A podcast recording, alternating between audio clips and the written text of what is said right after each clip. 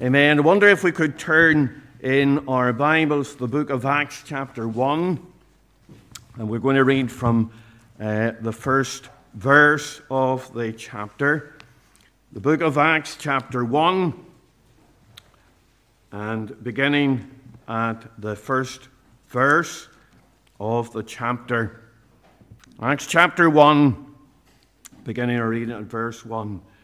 The former treatise have I made, O Theophilus, of all that Jesus began both to do and teach, until the day in which he was taken up, after that he, through the Holy Ghost, had given commandments unto the apostles whom he had chosen, to whom also he showed himself alive after his passion by many infallible proofs, being seen of them forty days, and speaking of the things pertaining to the kingdom of God. Being assembled together with them, commanded them that they should not depart from Jerusalem, but wait for the promise of the Father, which saith he, Ye have heard of me. For John truly baptized with water, but ye shall be baptized with the Holy Ghost not many days hence. When they therefore were come together, they asked of him, saying, Lord, wilt thou at this time restore again the kingdom of Israel?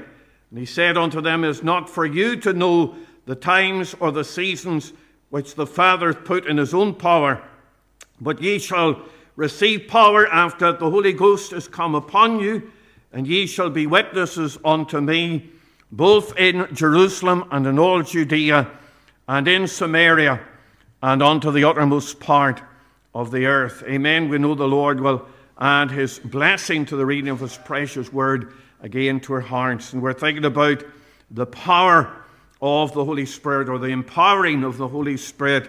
And we're looking at verse uh, 8 there in particular. Let's just unite in a word of prayer.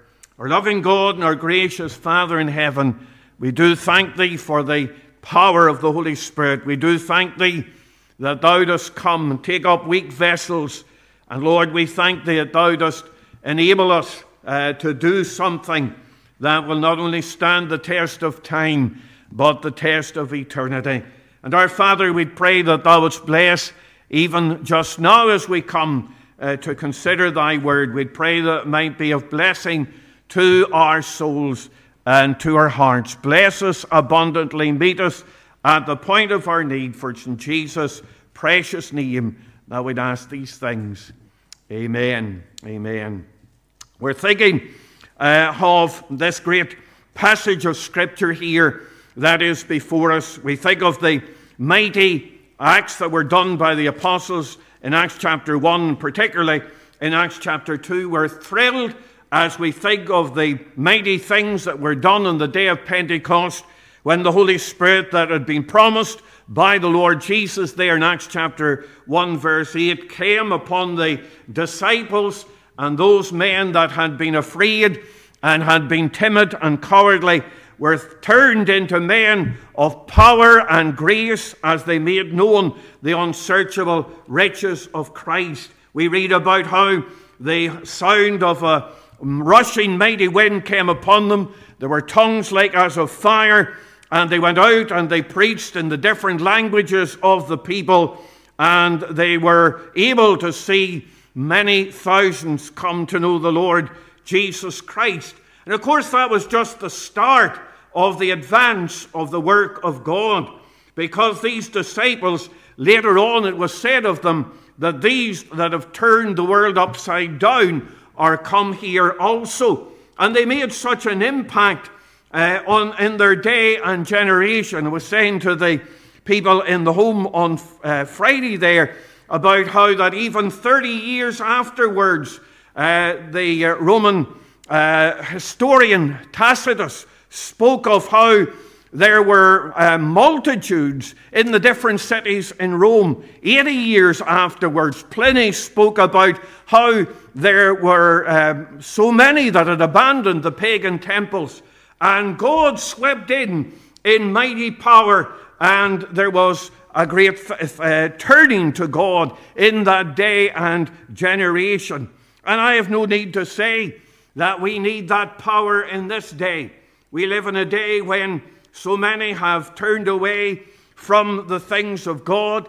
We think of how the world has the levers of power, they have the media, they have the um, uh, government, governmental power, they have even the companies today are foisting an unbiblical agenda upon us. We think of all of the levers, but men and women, they're absolutely nothing. All of the resources of the world are nothing in the face of the God of heaven. And this power is available to us. And what we want to think about today is this mighty power that we, as the church of God, as the people of God, can have. And we can see mighty things done for the Lord Jesus Christ. So we're thinking today, just for a few minutes, about the empowering of the Holy Spirit. And first of all, I want us to think about the necessity of the power of the Holy Spirit. Those words there, the promise of the Lord to his disciples, in Acts 1, verse 8, it says, But ye shall receive power after that the Holy Ghost has come upon you, and ye shall be witnesses unto me. And you can see there how that the disciples obviously needed the power of the Holy Spirit. You, you, you notice the, the timing there. They would be witnesses after that the Holy Ghost had come upon them. Now, that might surprise us in some ways because if ever there was a group of people who were able to be witnesses to the Lord Jesus Christ, it was those disciples. They had dwelt um, with him for many years, three and a half years, many of them. They had been there when he had spoken. They had been there in the midst of his miracles. They had seen his power and his strength. They had been witnesses to his authority. And then they had been witnesses to his rising from the dead and the mighty things that were done by the Lord Jesus Christ. And if ever there was a group of people who were qualified to be witnesses for the Lord Jesus Christ, it was those disciples.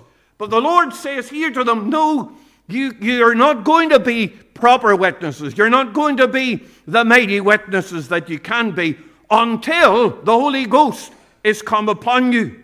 And that shows us the great necessity of the Holy Ghost. You know, we could say that the church of God needs many things. We need more prayer. We need to pray. We need to seek the face of God in prayer. The Lord Jesus said men ought always to pray and not to faint. And there's no doubt that we need more prayer. We could say, well, the biggest church, need of the church in this hour is a burden for souls. It is vital that we get the message out that we tell men and women about the Lord Jesus Christ. And certainly the Lord said, Go ye into all the world and preach the gospel. And that's absolutely vital and fundamental that we do that. But we re- realize here today that above all of these things, we need power, we need strength. You think of all that is taking place in this world in which we live. We, we read in the book of Timothy, 2 Timothy 3, verses 1 to 7, the Lord says, This know, this is something that we need to know. He says, This know also, that in the last days perilous times shall come. For men shall be lovers of their own selves, covetous, boasters, proud, blasphemers, disobedient to parents, unthankful, unholy. And then he goes on, without natural affection, truce breakers false accusers, incontinent, fierce, despisers of those that are good, traitors, heady, high minded, lovers of pleasures more than lovers of God. And we think of the gospel influence that there has been in our history. But as we look at our society today, we are turning away. People are becoming proud, blasphemers, covetous, they're lovers of their own selves. Isn't that the, the uh, mark of this day and generation? Lovers of pleasures more than lovers of God. You think of our society, isn't that the description of it in this day in which we live? You think of what's happening in the church, in the religious sphere, and you think of how there's been a turning away from God, even this week. You might have heard how the Church of England has said that they are uh, turning away from the Bible as the authority on sexual matters. They want to have the world's authority rather than God's authority. There's a turning away from the things of God. And we see it in our day and generation. And what we, as the church of God, need is the power of God. We need to be those that turn the world upside down. We can go with all of the orthodox message, and we can have all of the uh, theological I's dotted and the T's crossed. But unless we have the power of God, then it will come to nothing. The Lord Jesus said, Without me, ye can do nothing. So the necessity is, and we need to see that in this day, we need to see the necessity is that we as God's people have this power, and this power is available. He said to his disciples, Ye shall receive power. After that, the Holy Ghost is come upon you. And that's been the secret of every successful ministry. You know, um, C.H. Spurgeon, a renowned prince of preachers in the 19th century, and you think of how he um, uh, had the largest Protestant house of worship in the world in the day in 1861, 6,500 worshippers. And not only that, but when he preached, um, immediately was, the uh, message was taken down. There was no internet in those days, so they had to write it. And the next day, uh, it was transcribed and put into a penny pulpit, the Metropolitan Tabernacle pulpit, and that then went out all over the world. And Spurgeon knew the power of his ministry. He knew that God's people were praying for him, and he knew that his message would go far and wide. But uh, Spurgeon's pulpit, there used to be, the way it was, there was a small pulpit down uh, at the front, and that's where he would lead the singing. And then when he was going to preach the message, he went up, up, up to a higher pulpit. And there were 15 steps on each side. You could go up either side up to the higher pulpit. And Spurgeon used to say, every step that he took up uh, to the higher pulpit, I believe in the Holy Ghost. I believe, as every step went down, I believe in the Holy Ghost. Every Sunday, he went up those steps. He said, I believe in the Holy Ghost 15 times as he climbed because he knew that no matter what his abilities might be or what his talents might be, he would have to, um, he would have to preach in the power of the Holy Ghost. Martyn Lloyd-Jones said this if there is no power, there's no preaching. And he, what he's meant by that, that, that preaching without power is a contradiction. Every preacher is merely going through the motions. We're just giving a public presentation of material unless we have the power of the Holy Ghost. And then uh, Lloyd-Jones asserted this. He said, It is the Holy Spirit fallen upon the preacher in a special manner. It is an access of power. It is God giving power and enabling through the Spirit to the preacher in order that he may do his, this work in a manner that lifts up uh, beyond the efforts and endeavors of man to a position in which the preacher is being used by the Spirit and becomes a channel through whom the Spirit works. And you need to pray that the preacher here now and in the incoming days will be a preacher filled with the power of God. Plain and simple, the ministry is not going to succeed unless we have the power of the Holy Spirit of God. But then, not only do I want you to see the necessity of the power of the Holy Spirit, but I want you to think about the nature of the power of the Holy Spirit. If we want this power, what is it? What's it going to do? What is going to be the effect of the power of the Holy Spirit? Well, you can see here, if you look in the book of Acts in the first number of chapters here, you can see some of the things that are true of the Holy Spirit. And you can see the extensive nature of the Holy Spirit's power. And by that I mean it just didn't have a one off impact or just uh, had an immediate and a temporary impact. But when the Holy Spirit came down on the day of Pentecost, it had an effect that radiated out. It was like throwing a stone into the middle of a pond, and the ripples went on and on and on. And you think of the Jews that were here on the day of Pentecost, those that heard the message, that saw the power of God. And they heard the apostles preach in their own language, and they heard the word of God by which uh, 3,000 of them were saved. And then what happened? Well, they went back with that message to where they were coming from. They brought the message to Asia Minor. They brought the message to Rome. They brought the message to the different uh, outposts of the empire where they had come from. Uh, from. And they, there was a ripple effect. And not only did the Holy Spirit make an effect on that occasion when 3,000 were saved, but then it began to open doors and began to um, make uh, openings for the gospel in other places, and the gospel was carried from here to there to everywhere. And in a surprising way, doors were opened, and God began to work in an extensive way. And you know, we can't, we can't do that. We can't. Uh, maybe there are times when we have been in meetings, and maybe somebody heard the word of God and then they carried the message to their family or carried the message to their workmates, and it had that extensive effect. And we, we can't legislate for that, we, we can't order that. It's only God that can do that. Not only is it an extensive power, but it is an equipping power.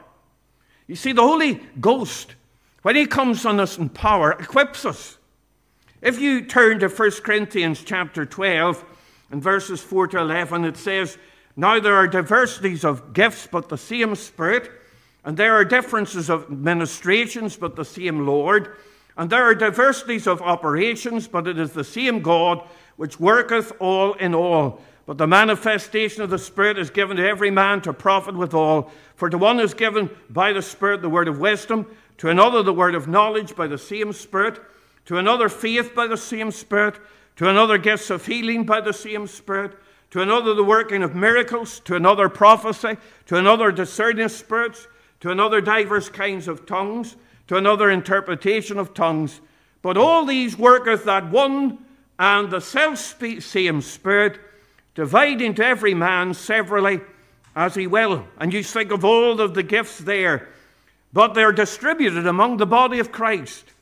And God gives us this power. God gives us these abilities. God gives us these gifts that we are equipped by. And when God calls somebody to be his servant, then he equips them to be that servant and to do what we need to do. We need the power of God to equip us. And then you think about the energizing nature of the Holy Spirit's power. You think of the revival that took place here and you think of Peter, who is suddenly energized. He's able to preach. The apostles, who had been so very timid and behind closed doors, suddenly are energized by the Holy Spirit of God. We are told in John 16 and verse 7 the Holy Spirit is our helper. And He helps us not only by giving us the talents and the abilities and the, uh, uh, uh, uh the uh, powers that we need, but He gives us the energy to go out and speak for Him. How we need to, the Holy, the Church of God needs to be energized in this day. We're so sleepy. We are uh, taking the back seat so very often. But we need, we need, don't we? We need the energy of God. It, it says in that verse in John 16 and 7 Nevertheless, I tell you the truth. It is expedient for you that I go away. For if I go not away, the Comforter will not come unto you. But if I depart, I will send him unto you. The Comforter is the Paraclete, one who is called alongside to help us. He energizes us in the work of God, He sustains us, He helps us. And then you think about the enlightening power of the Holy Spirit. It says in John 14 and 26, But the Comforter, which is the Holy Ghost, whom the Father will send in my name, he will teach you all things and bring all things to your remembrance whatsoever I have said unto you. So not only does he energize us, but he enlightens us. He tells us the things to say. He, he gives in our minds the words to say. The Lord will put the words in our mouths, not only in witness, but in prayer. You think of what it says in Romans 8, verse 26. Likewise, the Spirit also helpeth our infirmities. For we know not what we should pray for as we ought, but the Spirit itself maketh intercession for us with groanings that cannot be uttered. He shows us what the Word of God says. He leads us into all truth. And my, wow, we need to be led into truth in this day of lies, in this day of deception. We need to be led into truth. He helps us to know the Father's will and to walk in the Father's will. You think of Philip when God directed him by the Holy Spirit to leave Samaria in the midst of the revival and go to speak to a man in a chariot in the middle of a desert, the Ethiopian eunuch. God directs, He enlightens, He shows us the way. And then you think about the encouraging nature of the power of the Holy Spirit. In Romans 5, verse 5, it says, And hope maketh not ashamed, because the love of God is shed abroad in our hearts by the Holy Spirit, or by the Holy Ghost, which is given unto us. Oh, how He helps us in the midst of suffering or in the midst of difficulties. We know His love. We know His enfolding blessing upon us as we go about our business. Think too of Romans 15, verse 13. Now the hope of God fill you with all joy and peace in believing, that ye may abound in hope through the power of the Holy Ghost. Hope comes where the Holy Spirit comes.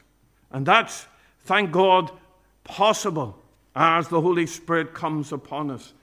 Think too about the enriching ministry of the Holy Spirit's power. 1 Corinthians 6, verse 11. But ye are washed, but ye are sanctified, but ye are justified in the name of the Lord Jesus and by the Spirit of our God. Sanctified means set apart for Him. We're set apart for Him. We uh, become more Christ like we have the riches of his grace. And then think about the encamping, encamping power of the Holy Spirit. Psalm 34, verse 7 The angel of the Lord encampeth round about them that fear him and delivereth them. And he delivers us when the old enemy comes against us, when the world is against us, when persecution is coming. Thank God that the angel of the Lord encampeth round about those that fear him. Oh, dear friend, how we need the power of the Holy Ghost to enrich us, to encamp around us, to enlighten us, to energize us as we seek to live for God day by day. Isn't this what the church of God needs in this day and generation? One more thing the evangelizing power of the Holy Spirit. But ye shall receive power after the Holy Ghost has come upon you, and ye shall be witnesses unto me. If we're going to be effective witnesses in this day and generation, how we need the evangelizing power of the Holy Spirit of God. So we think about the necessity of the Holy Spirit, and we think about the nature of the Holy Spirit. But one more thing I want you to see, and that's the neglect of the power of the Holy Spirit. Because as we look at the church of God today, don't we need God's power? Don't we need God to step in? He has promised us power, and we need to have that power. How can we get it? Well, of course, we need to be saved first of all. We, we um, need to be washed in the precious blood of the Lamb. The Holy Spirit only indwells those that are saved by His grace. So that's the first thing. And if you're not saved today, you need to be saved by His grace, or you'll know nothing of the power of the Holy Spirit. Receive ye the Spirit by the work, The, the uh, question in Galatians 3 and 2 is received ye the Spirit by the works of the law or by the hearing of faith? And of course, we have received the Holy Spirit by the hearing of faith. We come to Him, we've got to be saved. But then, how do we receive the Holy Spirit? How do we get this power? Well, first of all, we've got to be consumed by the Word of God. It is the Spirit that quickeneth, the flesh profiteth nothing, the Bible says. The words that I speak unto you, they are spirit and they are life, the Lord Jesus said. The words that I speak unto you, they are spirit and they are life. And as we delve into the Word of God, as we abide in Christ, as we come face to face with Him, as we open the Word of God, and as we pray and meditate over the Word of God, then we are strengthened with might in the inner man. And we can pray that God would send us the power of the Holy Spirit. But it's only as we bathe ourselves in the Word of God, as we pursue God's face. Oh, how we've got to pursue this. It's not just going to come upon us, um, this uh, power of the Holy Spirit. The, the, disciples, they had to wait. They had to wait upon God. They had, and, and what did they do? They prayed as they waited. They, they were before God's face. They were seeking God's help. They were looking for God's promise. They were content to wait there until God, in His mighty power, had come upon them. And isn't that just the same that we need to do? We, we need to have that waiting for God. There needs to be that patience. You know, there maybe are times when we become impatient with God and we wonder what God is doing. But the only solution is the power of God. And the only way to get it is what God has said to his disciples. He said, Tarry, tarry ye here at Jerusalem until ye be endued with power from on high. Don't do anything until you're endued with power.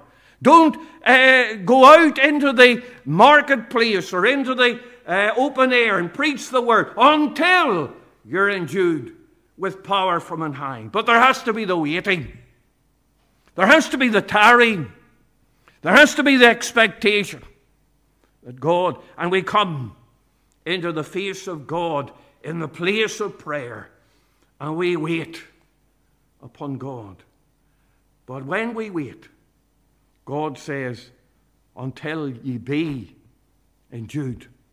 And there will be that power that God gives to those people who are willing to wait upon Him, to cry to Him, to wait in His face, and to seek His blessing. But you look at our needs today. We look at the condition of our land and we think about the terrible things that are being foisted upon us today.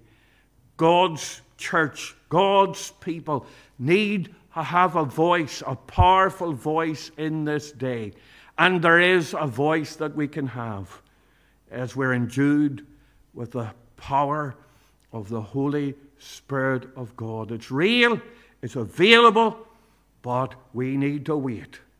And that's the hard thing. We need to cry unto God that He might give us this power. And may we know something of that power and that grace in this day. Let's just bow in a wee word of prayer. Our loving God and our gracious Father in heaven, we do thank Thee for the precious word of God. We do thank Thee for the uh, promise of the power of the Holy Spirit. And Lord, we need that power today. We can't go on our own strength. Lord, we are weak and uh, we uh, don't have to rehearse before Thee uh, the uh, inadequacies that we have. But Lord, we thank Thee for the power of the Holy Spirit. We think of what was done in that day by the power of the Holy Spirit. And Lord, we thank Thee that the same thing can take place in this day and generation. Endue us with power from on high. Bless Thy word to our hearts for Jesus' sake. Amen. Amen. Well, maybe we could turn to the hymn 172 in closing, please. The hymn 172 Lord, as of old at Pentecost, thou didst thy power display with cleansing, purifying flame descend on us today. And um, we'll sing the first two verses of the hymn and we'll stand as we sing.